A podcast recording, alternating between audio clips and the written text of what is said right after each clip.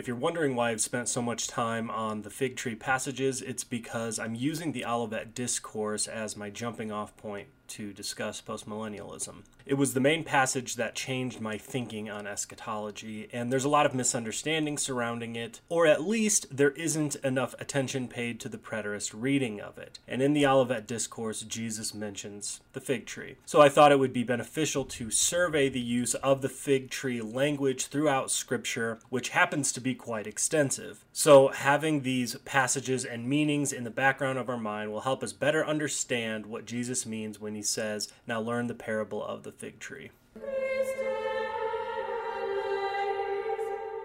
Okay, Jesus refers to the parable of the fig tree in all three synoptic accounts of the Olivet Discourse. And after extensively describing the events leading up to the destruction of the temple, Jesus says this in Matthew and Mark. Now learn this parable from the fig tree. When its branch has already become tender and puts forth leaves, you know that summer is near. So you also, when you see these things happening, know that it is near, at the doors. Assuredly, I say to you, this generation will by no means pass away till all these things take place. And then he says, says in Luke from the Olivet Discourse, Then he spoke to them a parable Look at the fig tree and all the trees. When they are already budding, you see and know for yourselves that summer is now near. So you also, when you see these things happening, know that the kingdom of God is near. Surely I say to you, this generation will by no means pass away till all these things take place. Okay, so the most immediate meaning in this passage is quite simple. Just as budding leaves on a fig tree or trees generally indicate the arrival of a new season, season, so too the events Jesus just talked about indicate the arrival of a new kingdom. Easy day. And he follows it up by saying his hearers would see all of it. That's not so easy. Everyone except postmillennialists and amillennialists take this to be something other than what it is. We believe that those people actually saw these things take place. What things is he talking about?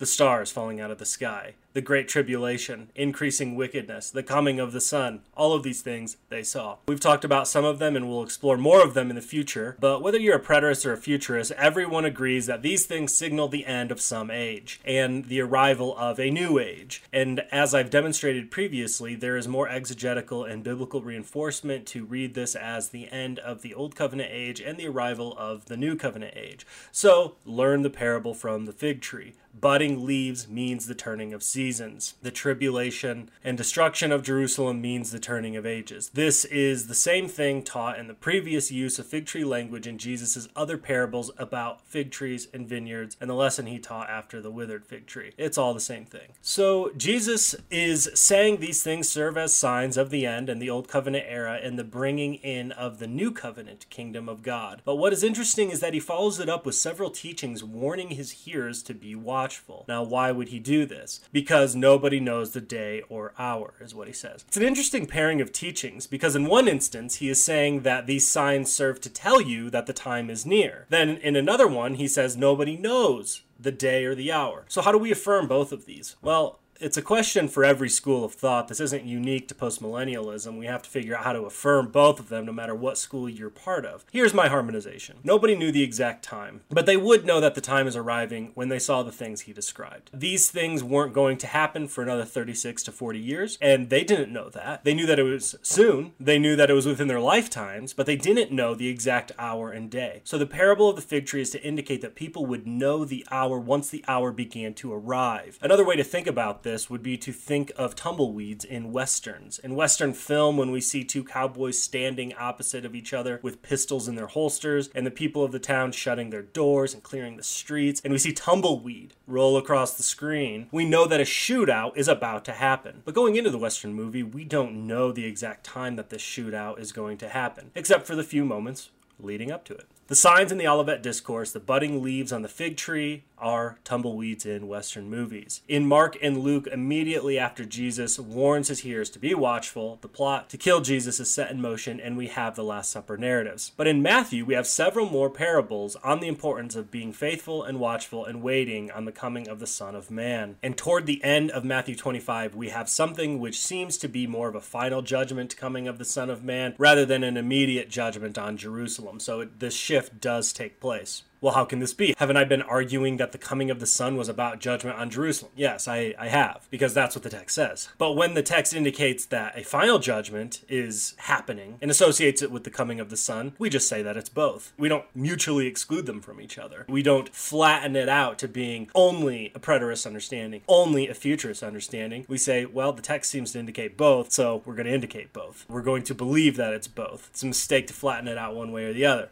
In fact, I think we can think of many comings of the Son in judgment throughout history, including Old Testament history, or we could say the coming of the Lord, the day of the Lord, several times throughout history, but I'll leave that for another episode. Now, one of the reasons that Christians have such a visceral reaction to preterist readings is because of how much weight they've placed on these being watchful for the coming of the Son passages, particularly the parable of the wise and foolish virgins. You know, trimming their lamps, filling it with oil, and, and waiting for the immediate arrival of the Son. Being prepared. American evangelicalism and revivalism got a lot of juice out of terrifying their listeners into thinking Jesus could come back any minute. Because you don't want to be drunk in a ditch when Jesus comes back, so repent and be watchful. No doubt this can be an effective way of terrifying people into repentance, and we should be faithful and should be alert in waiting for the Son of Man in his final coming, but I'm not convinced we appreciate the immediacy of these parables to Jesus' hearers. Everything we've gone over and will go over are specific teachings for the hearers of his day, of events that would happen soon to them. And that when they saw the fig tree putting forth leaves in such events as the armies surrounding Jerusalem, it was time to flee Judea. In Luke, Jesus warns them of this specifically. But when you see Jerusalem surrounded by armies, then know that its desolation is near. Then let those who are in Judea flee to the mountains. Let those who are in the midst of her depart, and let not those who are in the country enter her. For these are the days of vengeance, that all things which are written may be fulfilled. But woe to those who are pregnant, and to those who are nursing babies in those days. For there will be great distress in the land, and wrath upon this people, and they will fall by the edge of the sword, and be led away captive into all nations. And Jerusalem will be trampled by Gentiles until the time of the Gentiles are fulfilled. So Jesus is saying, Be watchful. When you see these things, I'm coming in judgment. You need to flee when you see them. You can't flee if you're not paying attention, if you're not being watchful. The wrath of the coming Son is indicated by these things that Jesus is explicitly telling us are going to happen, like the surrounding of Jerusalem in these armies. In the Apocalypse of John, he hears this voice from heaven, likely Jesus, warning people to leave Jerusalem again. Come out of her, my people, lest you share in her sins, and lest you receive of her plagues. I view Jesus' parables about watchfulness as syncing up with these other warnings about the coming of the Son and judgment on Jerusalem through the Roman armies. I'm also convinced that the selling of property in Jerusalem in Acts 2 also has this in mind. So, Jesus' parables on being watchful were profoundly and practically relevant to the people that were listening to them, not only saving them spiritually, but physically as well. This is hard for dispensationalists and premillennialists to accept because they have such a strong attachment to this idea of the soon coming Christ as this spur to holiness and alertness. And so they think that a preterist reading diminishes the need to be holy and alert. But I don't think we have to do violence to the text to retain spurs to holiness and alertness, because at any moment, any one of us could die and be with the Lord. The Son is coming for all of us within our lifetimes. We are all going to die, and we don't know when we are going to die. And when we die, then comes judgment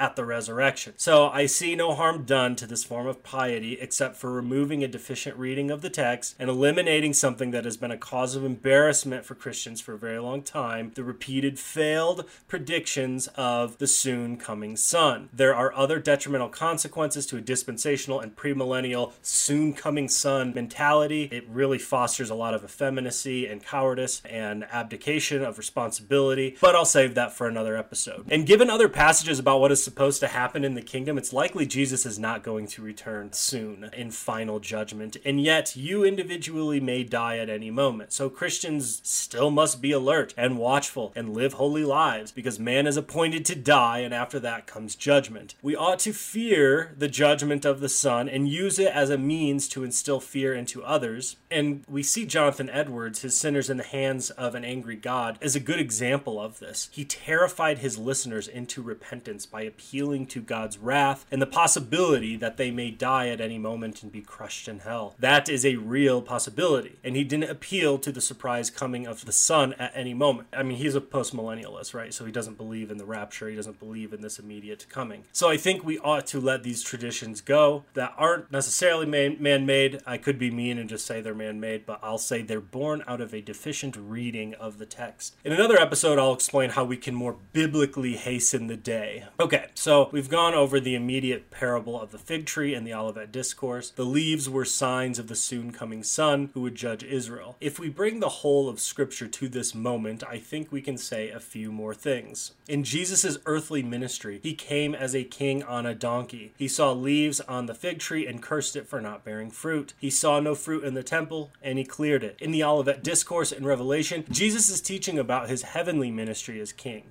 Jesus came on a war horse and saw the leaves on Israel, and once again there was no fruit. And so he curses Israel and destroys their temple. He also came from east to west into Jerusalem on the donkey and in his evaluation on the fig tree. King Jesus also comes from east to west through the Roman armies using the same route. For as the lightning comes from the east and shines as far as the west, so will be the coming of the Son of Man. King David came on his war horse for Nabal, but found fruit by the hand of Abigail to assuage his wrath. King Jesus comes on his war horse for the Nabals of Jerusalem, but he finds no Abigail to offer him fruit. In Jeremiah 24, there are baskets of good fruit and baskets of bad fruit set before the temple. These represent the faithful and unfaithful people of God. The bad fig fruit is destroyed, the good fig fruit is sent away. This happened in the Babylonian captivity. It happened again in the first century. On the other end of this is the redemptive aspect, the bride and her bridegroom the church and Christ. This too is another already not yet aspect of eschatology. But scripture shows that there is union with the church and Christ right now, and that there also will be ultimate consummation at the final resurrection. This initial coming together is signaled by a fruitful fig tree and the changing of seasons in the Song of Solomon, chapter 2. My beloved King Solomon spoke and said to me, Rise up, my love, my fair one, and come my way, for lo, the winter is past, the rain is over and gone, the flowers appear on the earth. The time of singing has come, and the voice of the turtle dove is heard in our land.